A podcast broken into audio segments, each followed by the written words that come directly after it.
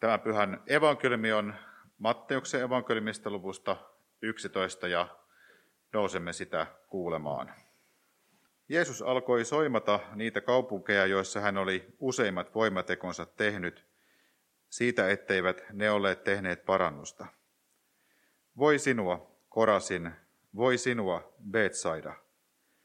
Jos teidän kaduillanne tehdyt voimateot olisi tehty Tyyroksessa tai Siidonissa, niiden asukkaat olisivat jo aikoja sitten verhoutuneet säkkiin ja tuhkaan ja kääntyneet. Minä sanon teille, Tyyros ja Siidon pääsevät tuomiopäivänä vähemmälle kuin te. Entä sinä, Kapernaum, korotetaanko sinut muka taivaaseen? Alas sinut syöstään, alas tuonelaan saakka. Jos sinun kaduillasi tehdyt voimateot teot olisi tehty Sodomassa, se olisi pystyssä vielä tänäkin päivänä. Minä sanon, Sodoman maa pääsee tuomiopäivänä vähemmällä kuin sinä. Tämä on pyhä evankeliumi. Minne menet? Tokio. Mikä on tiesi? Pariisi. Haloo, Helsinki. Päivän evankeliumissa Jeesus mielenkiintoisella tavalla osoittaa sanansa kaupungeille. Korasin, Betsaida ja Kapernaum saavat moitteita. Tyyros, Tyyros ja Siidon saavat kehuja. Kaupungeista tulee ilosanoman todeksi eläjiä. Kristinusko on alun perin syntynyt kaupungeissa Välimeren alueella, Rooman ja Efesoksen ja Korintin kaduilla. Se on syntynyt uskontojen ja aatteiden mosaikin keskellä. Ja Suomessakin viime vuosisadalta lähtien on ollut sama kehitys suunta kohti kaupunkeja, kohti kaupunkien mosaiikkia. Karjan huuto on vaihtunut ratikoiden kirskunaksi. Kaupungistuminen on iso ilmiö sekä täällä Suomessa että koko maailmassa.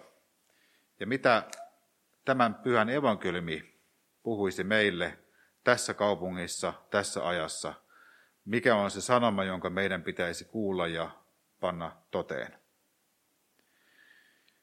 Aloitan yhteisöllisyydestä. Tulin itse Helsinkiin aikoinani 30 vuotta sitten kuvainnollisesti ja kirjaimellisesti junan tuomana. Tulin Vaalasta junalla ja kannoin rinkalla, rinkassa kamani rautatieasemalta Dommalle opiskelijakämppään Hietaniemen hautausmaan kupeeseen. Niin kuin moni muu, tulin tänne junan tuomana. Ja kun tulin siihen huoneeseeni Dommalla, niin siellä ei ollut edes patjaa. Huone oli todella tyhjä. Ja pitkän aikaa tuntui, että oma elämäni oli myös tyhjää. En löytänyt oikein paikkaani täällä isossa kaupungissa.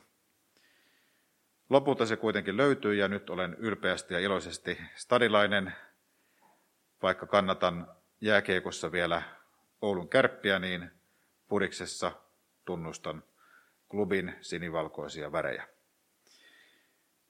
Kaupungissa me voimme valita itse ne yhteisöt, joihin haluamme kuulua.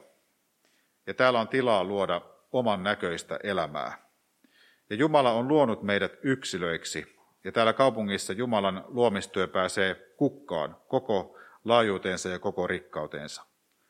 Yksilö voi olla sitä, mitä hän haluaa olla.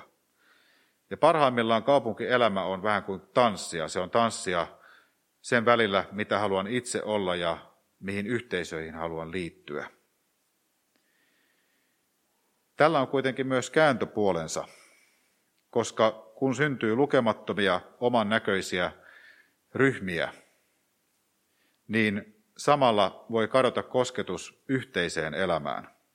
Tästä kirjoittaa hienosti historian tutkija Francis Fukuyama kirjassaan Identiteetti. Näen, että meidän kristittyjen kutsumus on rakentaa yhteisöjä, jotka eivät saa voimaansa toisten yläpuolelle asettumisesta, vaan voima syntyy yhteydestä. Se ei synny siitä, että joku toinen olisi alempana tai huonompi, vaan siitä, että olemme tässä yhdessä. Ja tämä on näkynä täällä Hyvän Tuomon kappelissa. Olemme erilaisia, mutta olemme kaikki samanarvoisia. Yhteisöjä tarvitaan, sillä yksinäisyys on todellinen kipupiste myös Helsingissä. Keskellä kaupungin kuhinaa voin olla todella yksin, niin kuin minäkin olin yksin siellä Domman kämpässä. Kiire, kilpailu ja paineet ajavat ihmisiä myös syrjään, syrjäytymään yhteisöjen ulkopuolelle, tuntemaan itsensä tarpeettomaksi. Syrjäytyneen ihmisen kasvot ovat Kristuksen kasvot. Ja kristityn kutsumus on rakentaa yhteisöjä, jotka ehkäisevät syrjäytymistä. Ja tämä yhteisen rakentaminen voi lähteä vaikkapa kotipihalta. Se voi lähteä siitä, että morjestan sekä tuttuja että tuntemattomia. Ja kun teen näin, niin vähitellen tutuista voi tulla tuntemattomia. Ei kun siis tuntemattomista voi tulla tuttuja, varmaan toisenkin päin voi käydä, mutta näin. Ja samaa asiaa, samaa yhteyden syntymistä ruokkivat myös pienet hyvät teot, joita teemme toisillemme katujen vilinässä ja rappukäytävissä.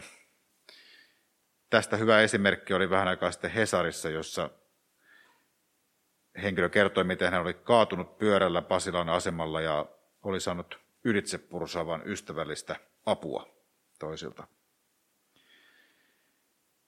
Kristityllä on kutsumus myös toimia verkostoissa, sillä niin kuin Jeesus julistaa, niin pelastus ei ole tarkoitettu vain yksilön sielulle. Se on tarkoitettu myös yhteisöille, kaupungille. Ja siksi kaupunginosaliikkeet, taloyhtiöt, kansalaisjärjestöt ja harrastusporukot ovat kaikki tärkeitä. Niissä voimme luoda yhteisöllisyyttä ja toteuttaa kristityn kutsumusta. Ja yhteisöjen rakentamisessa tarvitaan myös politiikkaa. Politiikkaa, jonka, joka sanan juuret ovat kreikan sanassa polis, kaupunki. Ja laajasti ajatellen politiikka on hyvän kaupungin rakentamista. Sitä tapahtuu poliittisten puolueiden kautta, mutta se on vielä laajempi asia. Se tarkoittaa kaikkea yhteisten asioiden hoitoa. Ja kun mahdollisimman moni on rakentamassa hyvää kaupunkia, niin silloin myös moni voi päästä yhteisöihin sisälle, eikä jää niiden ulkopuolelle. Yhteisöllisyyden lisäksi toinen tärkeä ulottuvuus kaupungissa on aika. Usein kaupungissa on kiire. Ja kiirehän kertoo siitä, että täällä on paljon mitä touhuta. Ja se on hyvä asia. On hyvä, että ihmisillä on mitä touhuta. Syntyy uusia ideoita, syntyy työtä, syntyy saavutuksia, kaikenlaista hyvää.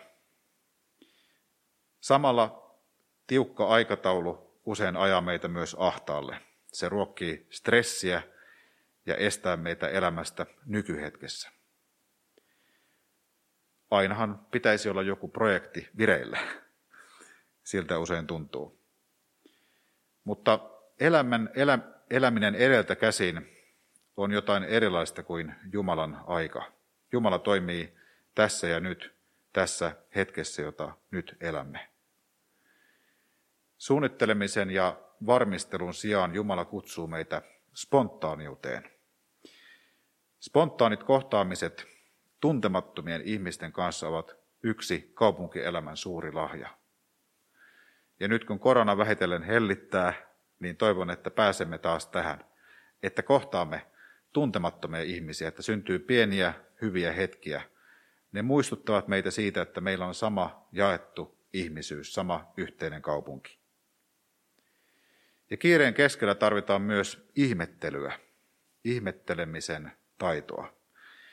Kaupungissa on lukemattomia ihmeitä. Täällä on patsaita, täällä on rakennusten muotoja, täällä on bändien keikkoja, täällä on taidegallerioita, täällä on vaikka mitä.